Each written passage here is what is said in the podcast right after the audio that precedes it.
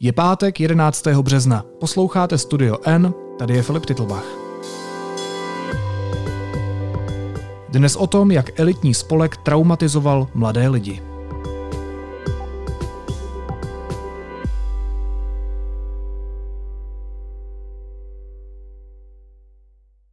Škola Ária není příliš známá, ale má za sebou dlouholetou historii a ovlivnila stovky životů. Někteří na ní vzpomínají jako na prostor, kde se setkávali se slavnými intelektuály, poznali filozofické texty, vážnou hudbu a umění a vděčí za to, že je naučila formulovat a rozvíjet myšlenky. U jiných i po mnoha letech převládá pocit, že byli podvedeni. Sexuální vztahy, které navázaly v rané dospělosti se svým vedoucím, zpětně nepovažují za koncenzuální a cítí se zneužiti. Příběh školy Ária zmapovaly reportérky deníku N. Bára Janáková a Adéla Karásková Skoupá. Vítejte, ahoj. Ahoj, zdravím i posluchače. Ahoj, také zdravím posluchače.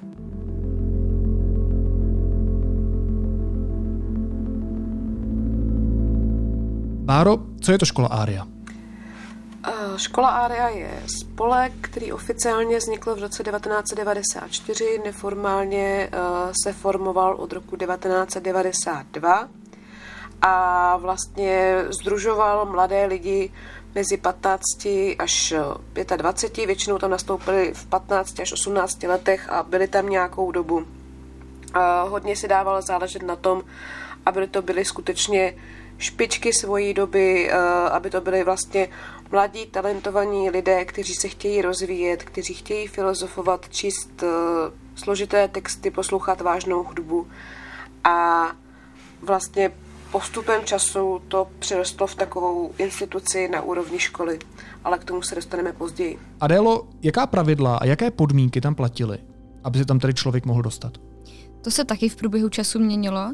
Na začátku 90. let eh, to bylo hodně o tom osobním doporučení. Eh, ten zakladatel, Pavel Riáček, eh, se rozhodl, že vytvoří eh, z takového jako kdyby skautského nebo pionýrského uh, tremského oddílu takovou jakoby elitnější odnož, tady tuto školu Aria.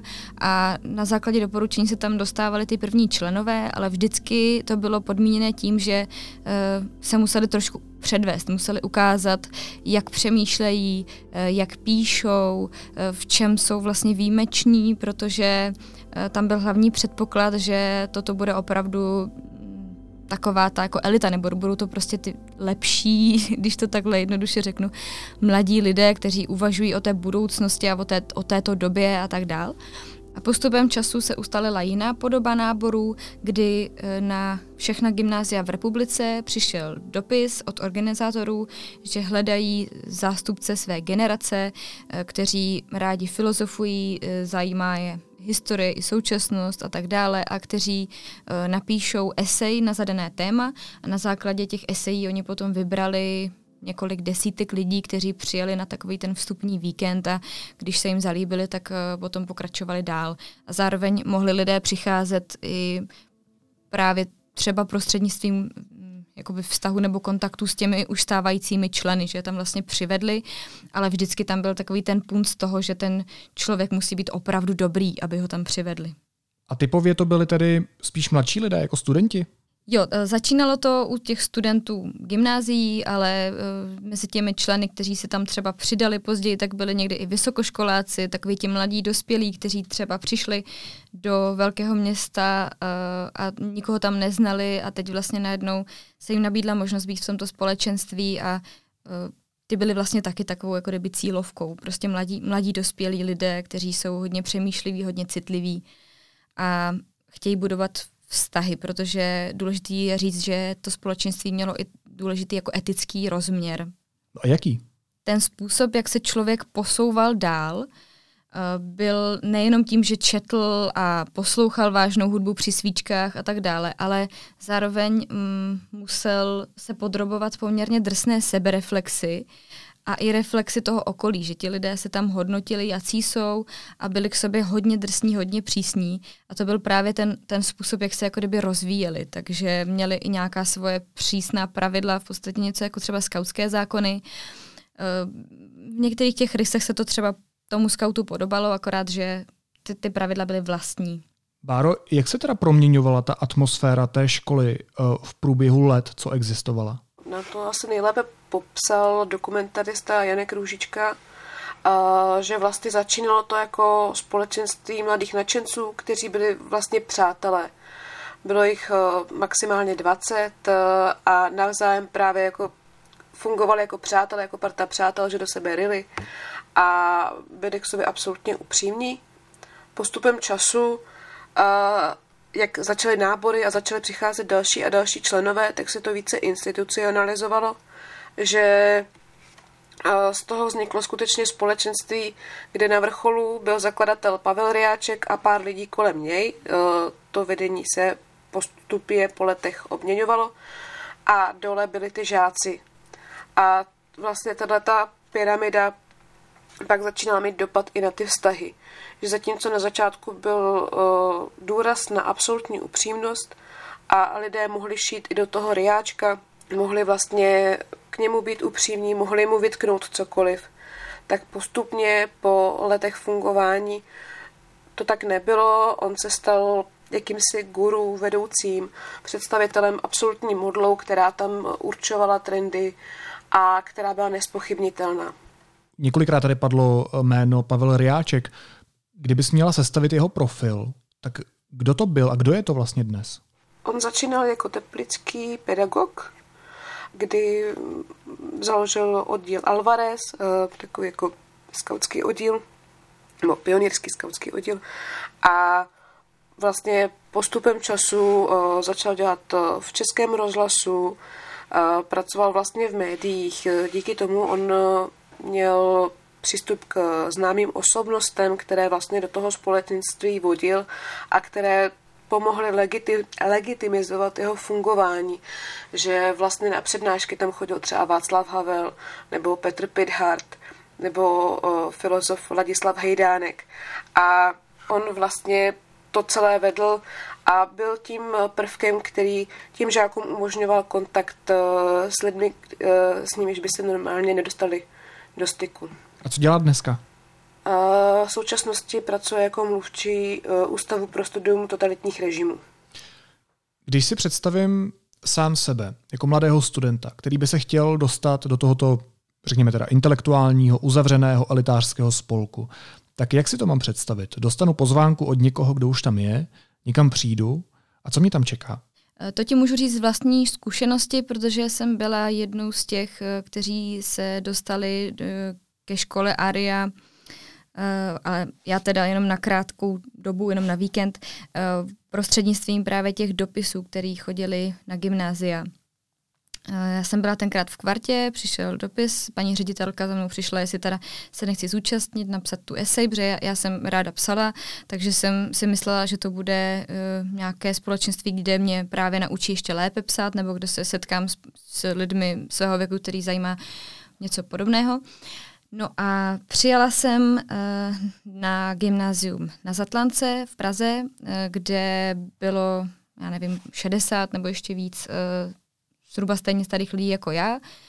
A teď to setkání vlastně probíhalo v takovém duchu, že tam už od začátku byla taková atmosféra nějaké výjimečnosti, že ty lidi věděli, že oni opravdu byli vybraní jako ta elita své uh, generace a že, že tady si umí vyjadřovat, umí psát, ale zároveň jsme se tam tak jakoby navzájem porovnávali a pamatuju si, že třeba se tam hodnotili ty naše eseje, které my jsme jim posílali.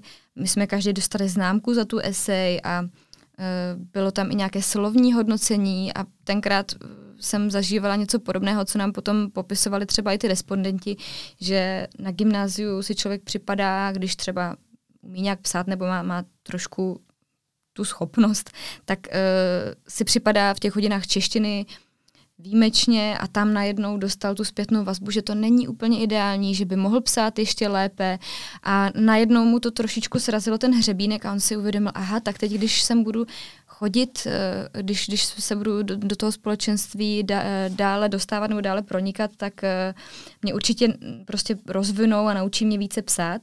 Ještě si pamatuju takový moment, kdy jsme tam opravdu před spaním poslouchali Bacha za světu svíček a vlastně eh, byla tam celou dobu taková poměrně jako hyperkritická atmosféra. která potom, jak jsme zjistili od našich respondentů, prostupovala úplně jako celým fungováním toho společenství. To zní jako sekta. No, to si zpětně ti lidé taky říkali, ale když tam vstupuješ, tak a jsi prostě mladý člověk, který uh, se chce nějak rozvíjet, chce se zapojit uh, do prostě party podobně smýšlejících lidí, jako je on, tak uh, tyhle ty prvotní pocity možná potlačí. A ono, sekta, jak nám později řekl uh, pan religionista, pan docent Vojtíšek, uh, je pejorativní označení, ono se tomu spíš říká jako nová náboženská společenství. A Eh, spousta lidí, kteří ze školy Ária odešli, tak se ho právě potom vyhledali, pana docenta, a ptali se ho, jestli byli součástí sekty. Můžeme říct, že některé sektářské rysy to naplňuje. Tam podle mě je hrozně důležitý ten moment, že ty jsi student z malého gymnázia, z malého města, kde se s tebe v uvozovkách všichni sednou na zadek, protože jsi inteligentní, nedaný a nemůžou ti moc jako dál, dál rozvíjet, nemůžou ti moc eh, dát dalších podnětů a najednou přijedeš do Prahy, kde vlastně ti všichni řeknou jako, mm, ale máš ještě tady obrovský prostor, kde můžeš růst, nepíšeš zas tak dobrý texty a ještě tam tě nalákají na přednášku se slavnou osobností. Jako já rozumím, co na tom eh, ty lidi tak uh, přitahovalo, že prostě byla to určitá forma výzvy. Když jsem se ptal na tu uh, sektu, doslova, a když mi Adela říkala, že um, to má co si společného s určitými náboženskými kruhy, tak jakou roli v tomhle všem hrálo náboženství nebo církev? To je docela složitá otázka. Tam byly určité religiozní prvky, a v tom smyslu, že jsem teda jakoby poslouchala hudba při svíčkách, oni museli procházet určitými rituály, vlastně občas se stávalo, že na těch konzilích, na těch setkáních je probudili pozdě v noci a měli jít eh, jakousi stezkou ve tmě, která byla osvětlená pochodněmi. Četli se texty, které jakoby neměly religiozní význam, ale pro ně to bylo téměř jako Bible, to, je ta, to jsou ty spisy Miroslava Neverlého. Takže oni si vytvořili jakoby vlastní náboženství s vlastními prvky nedá se říct, eh, že by tam úplně se přejímalo křesťanství, židovství, spíš, že tam vzniklo jakoby vlastní náboženství. Jestli to můžu doplnit, eh, na toto téma vznikla i výborná bakalářská práce, která přesně rozebírá jednotlivé vrstvy, v čem to vlastně naplňuje rys náboženství, ale to můžeme říct vlastně o spoustě společenství. To religionisté takto zkoumají, že vlastně třeba i skautský oddíl může mít náboženské prvky, nebo třeba i fotbalový klub uh, může mít v jistém smyslu náboženské prvky, protože tam je třeba nějaká hierarchie, je tam nějaká modla, je tam nějak, jsou tam nějaké rituály. To je všechno, co, co nám právě popisovali ty odborníci, se kterými jsme se bavili, že to samo o sobě vlastně problematické jakoby není, ale mm, dá se říct, že vlastně i částečně vycházeli jako to společenství jako z eh, evangelické víry, nebo prostě byly tam nějaké takové prvky, včetně takové jakoby askeze, kdy uh, ta konzília nebo ty, ta setkání se odehrávala třeba v, i v klášterech, uh, kdy byly prostě různé rituály, kdy vstávali br- hodně brzy ráno, nebo třeba hladověli a tak dál. Takže dá se říct, že prostě mělo to takový jako náboženský náboj. Ty, když jsi zmiňovala tu bakalářskou práci, tak pokud se nepletu, a vy to ve svém textu píšete, tak uh, ta práce byla z velké části začerněná a vlastně se v ní dneska dá velmi složitě a komplikovaně číst. Proč byla začerněná? Kdo ji začernil? Co je to za bakalářskou práci? Autorka je Mariana Slačálková Oterová a ona vlastně sama byla členkou školy Aria v minulosti a zajímalo jí, uh, protože se pak setkala s několika dalšími členy, uh, kteří měli právě pochyby, co, čím to vlastně prošli, tak uh, chtěla proskoumat, co to společenství bylo, co pro ty lidi znamenalo a jestli skutečně tam byly náboženské prvky, protože se v souvislosti s tím mluvilo často o sektě.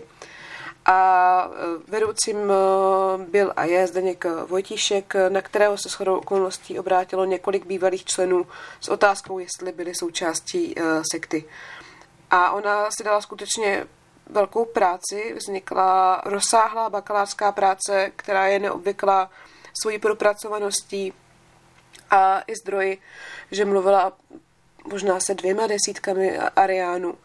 A vlastně poté, co tu práci obhájela a měla být nahrána do systému, tak členové školy ARIA začali psát vedoucímu její bakalářské práce dopisy, že není fér, že ačkoliv Pavel Riáček je tam jmenovaný, tak ostatní jmenovaní tam nejsou zmíněni celým jménem, že není fér, jakým způsobem ta práce upozorňuje na intimní vztahy, které měl s dalšími členy školy Aria a že tam vlastně nedostal prostor se vyjádřit. Ona ho tedy kontaktovala, aby se s ním sešla a popovídala si, jenže on ji odbil s tím, že to téma je příliš marginální na to, aby o něho vznikla bakalářská práce. A ona pak už e, ho nechtěla nějak přesvědčovat, respektive na to neměla čas. Takže nakonec e, ta práce je začerněná. Z toho vyjádření fakulty jsem pochopila, že to bylo z rozhodnutí fakulty. Důvodem měl být zákon o ochraně osobních údajů.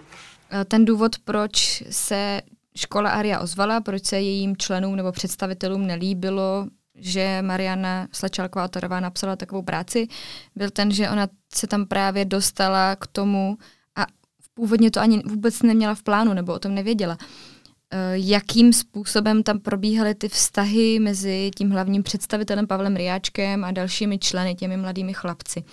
Protože ona chtěla opravdu původně mapovat jenom náboženský rozměr toho společenství a postupně se jí ti lidi začali svěřovat, protože to opravdu v nich bylo velice silně zakořeněno, potřebovali se z toho vyspovídat, takže ona díky tomu vlastně narazila na to, že eh, ty vztahy, které udržoval s těmi chlapci, byly velmi problematické z dnešního pohledu obzvlášť.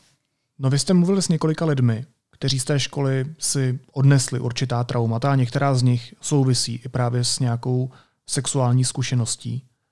Co konkrétně se tam dělo? A tam došlo k tomu, že Pavel Riáček se zhruba ve svých 27 eh, letech vyautoval. To bylo krátce po založení školy Aria a vlastně ty žáci, kteří k němu v té době vzhlíželi, tak on s nimi přátelsky rozmlouval a často se stalo, že když s nimi takhle přátelsky rozmlouval, začali je osahávat a pak mezi nimi probíhaly nějaké intimnosti. Škála, co se dělo, je poměrně široká, ať už šlo o nějaké osahávání, masturbaci nebo orální sex.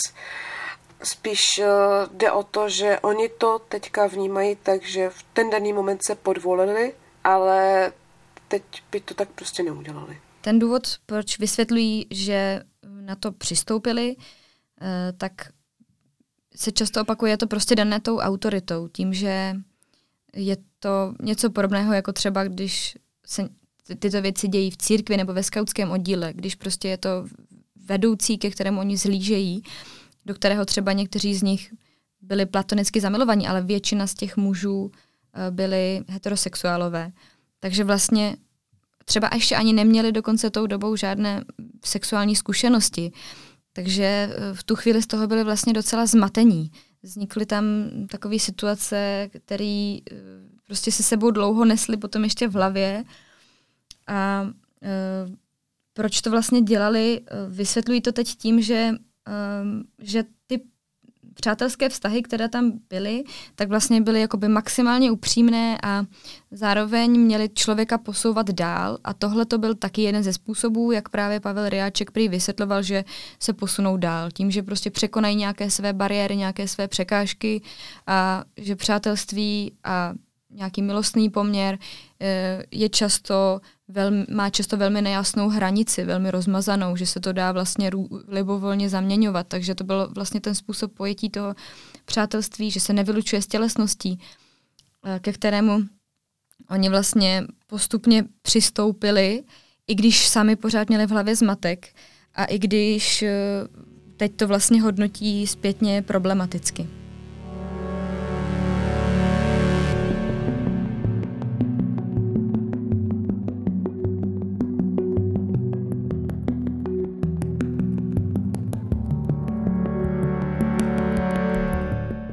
Mluvili jsme celkem uh, se 12 lidmi. Vlastně uh, první uh, se ke mně dostal příběh jednoho z těch lidí a uh, postupem času, když jsme s Adélou pátrali, kdo další prošel tou školou, tak vlastně jsme dostávali typy na další osobnosti.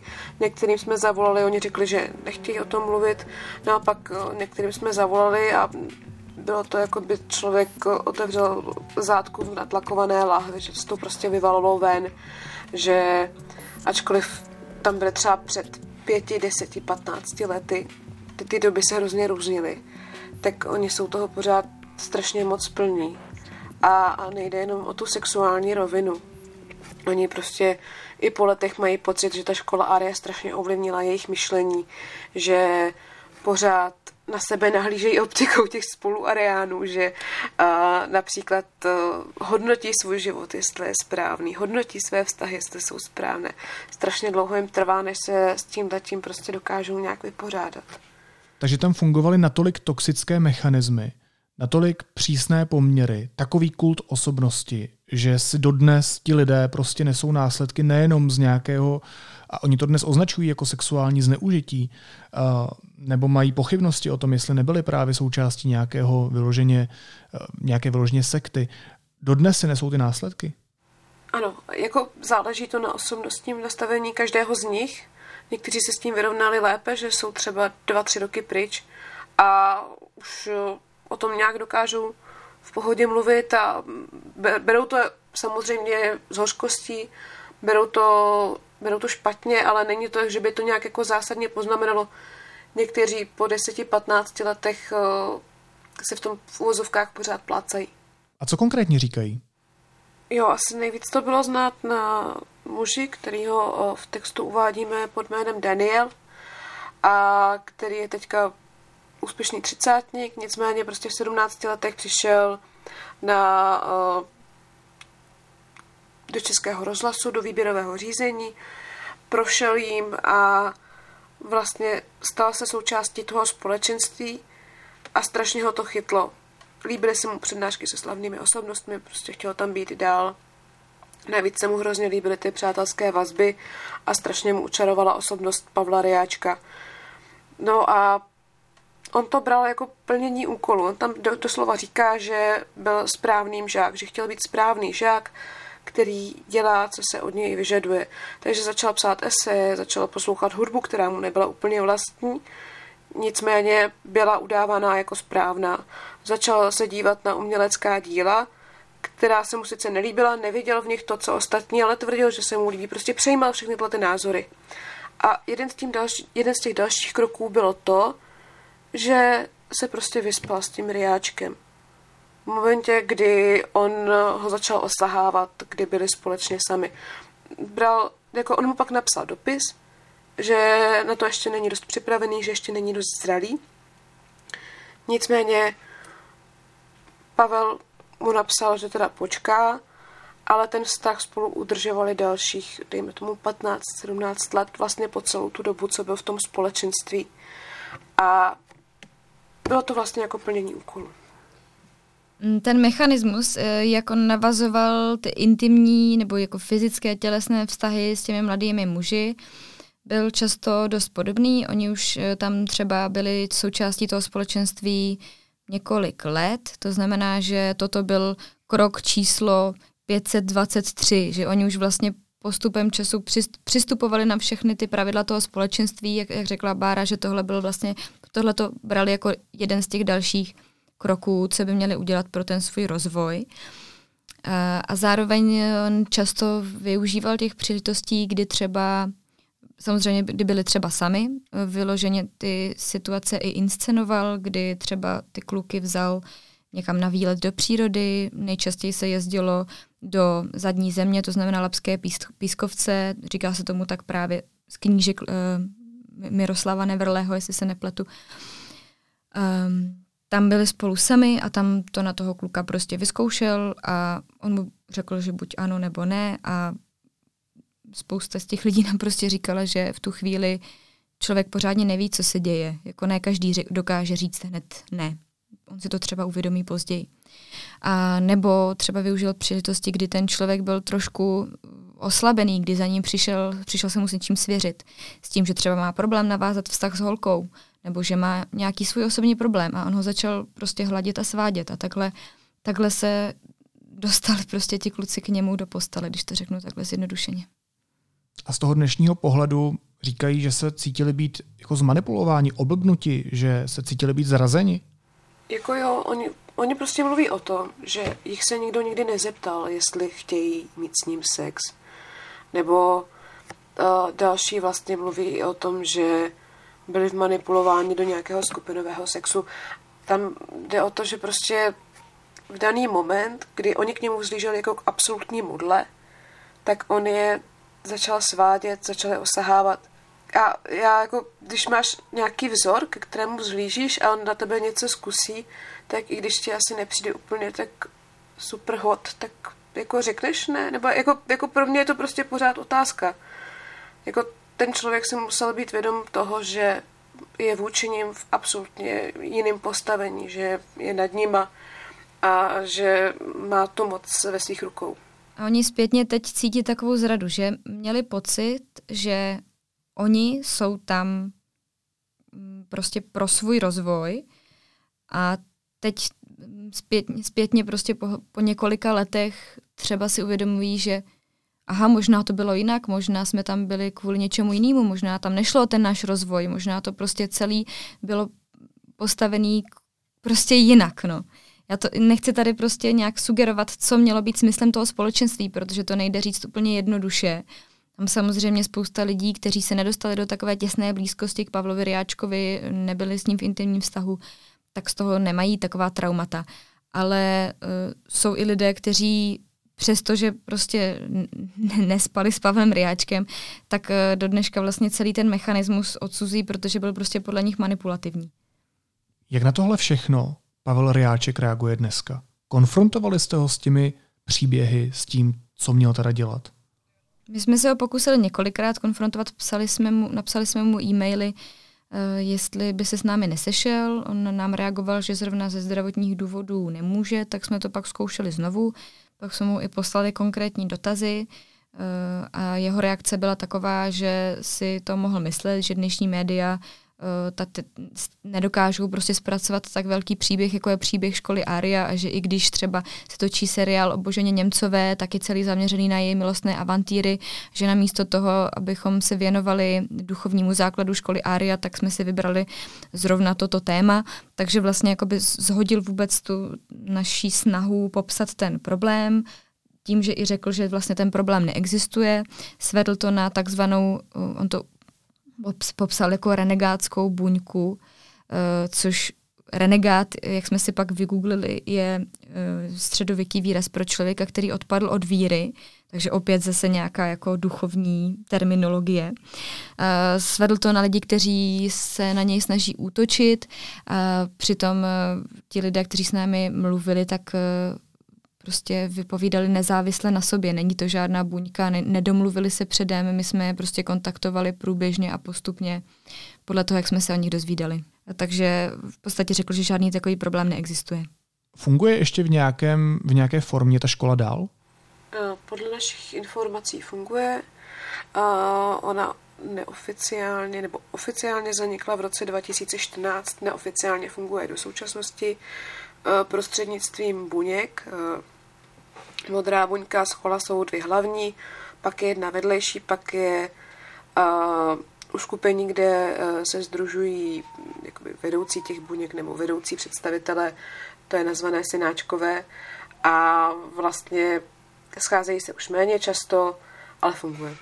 My jsme se tady celou dobu bavili o společenství, které obsahovalo toxické mechanismy, tlak na výkon, obrovské nároky, ponižování, absenci práva na soukromí, sexuální obtěžování nebo minimálně nevhodné chování, to zneužití moci. To jsou věci, které minimálně naše generace tematizuje. V poslední době dost citlivě. Nedávno se hodně řešily třeba podmínky na damu, údajné sexuální obtěžování exposlance Dominika Ferryho, novináře Hoška, a podobně. Dá se říct, že je ta naše generace na tyhle věci citlivější, že prostě nechceme tyhle věci zažívat a tak o nich mluvíme. Je tohle v něčem generační problém? Měli to tihle v uvozovkách 90 chlapíci nebo přinejmenším část z nich prostě jinak nastavené? Já to tak cítím, protože když jsme se bavili třeba s našimi respondenty, tak oni to zmiňovali jako jednu z věcí, proč o tom otevřeně mluví, protože mají pocit, že teď už jim bude hmm. nasloucháno, že teď už vlastně tyto věci nejsou zametány pod koberec jako něco, co je přece každého soukromá věc, ale je to tematizované jako problém, eh, protože tady mluvíme o nějakém společenství, kde byla opravdu jako zneužitá moc vedoucího a to může být přeneseno třeba i na jakékoliv jiné takové společenství. To se vlastně může stát kdekoliv, takže je dobré na to upozorňovat, aby si na to dali lidé pozor, ať, už rodiče, tak děti nebo prostě mladí lidé. A je dobré pojmenovávat ty mechanismy, takže ano, myslím si, že to zapadá do toho, že ta dnešní doba je víc otevřená tomu mluvit o těchto tématech. Hosty studia N byly reportérky Bára Janáková a Adela Karásková Skoupá. Holky, moc vám děkuju a mějte se hezky. Ahoj. Taky díky, nashledanou. Pro velký zájem jsme až do 15. března prodloužili speciální nabídku ročního předplatného deníku N, ke kterému dostanete zdarma novou knihu Byli jsme tu vždycky. Více na deník n.cz lomeno vždycky. A teď už jsou na řadě zprávy, které by vás dneska neměly minout. Zemřela dlouholetá umělecká ředitelka Karlovarského filmového festivalu Eva Zaoralová. Bylo jí 89 let. Za svou práci získala několik ocenění. Například v Cannes dostala plaketu za dlouholetou žurnalistickou činnost. V roce 2010 dostala státní vyznamenání od tehdejšího prezidenta Klauze. Mohutný ruský vojenský konvoj, který byl naposledy spatřen severozápadně od Kyjeva, se podle satelitních snímků pořízených ve čtvrtek převážně rozptýlil a přeskupil, informuje o tom agentura Reuters. Snímky zachytily pohyb obrněných vozidel v obcích v blízkosti letiště, některá vozidla se přesunula do okolních lesů. Vladimír Putin chystá teroristický útok na jadernou elektrárnu v Černobylu, tvrdí ukrajinská rozvědka. Obvinit z tohoto činu pak ruská hlava státu údajně plánuje právě Ukrajinu. Zařízení v černobylské elektrárně jsou aktuálně bez proudu. Společnost Meta zvažuje, že na Facebooku a Instagramu přestane mazat některé příspěvky, ve kterých se vyzývá k násilí proti ruským vojákům nebo prezidentům Ruska a Běloruska v souvislosti s invazí na Ukrajinu. Opatření má trvat jen přechodnou dobu a má být uplatňováno především na Ukrajině, v Polsku a i v Rusku.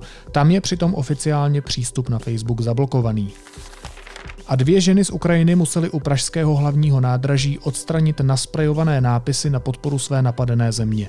Práce jim přidělila externí firma, kterou si najímá společnost Českomoravská nemovitostní. Cituji. Je to smutný a pitomý. Co víc vám k tomu mám říct? Komentovala to pro deník N jedna z žen. A na závěr ještě informace o tom, kde pomoct. České neziskové organizace založily projekt Pomáhej Ukrajině.cz, kde můžete v jednoduchém formuláři poskytnout, co je zrovna potřeba. Naslyšenou v pondělí.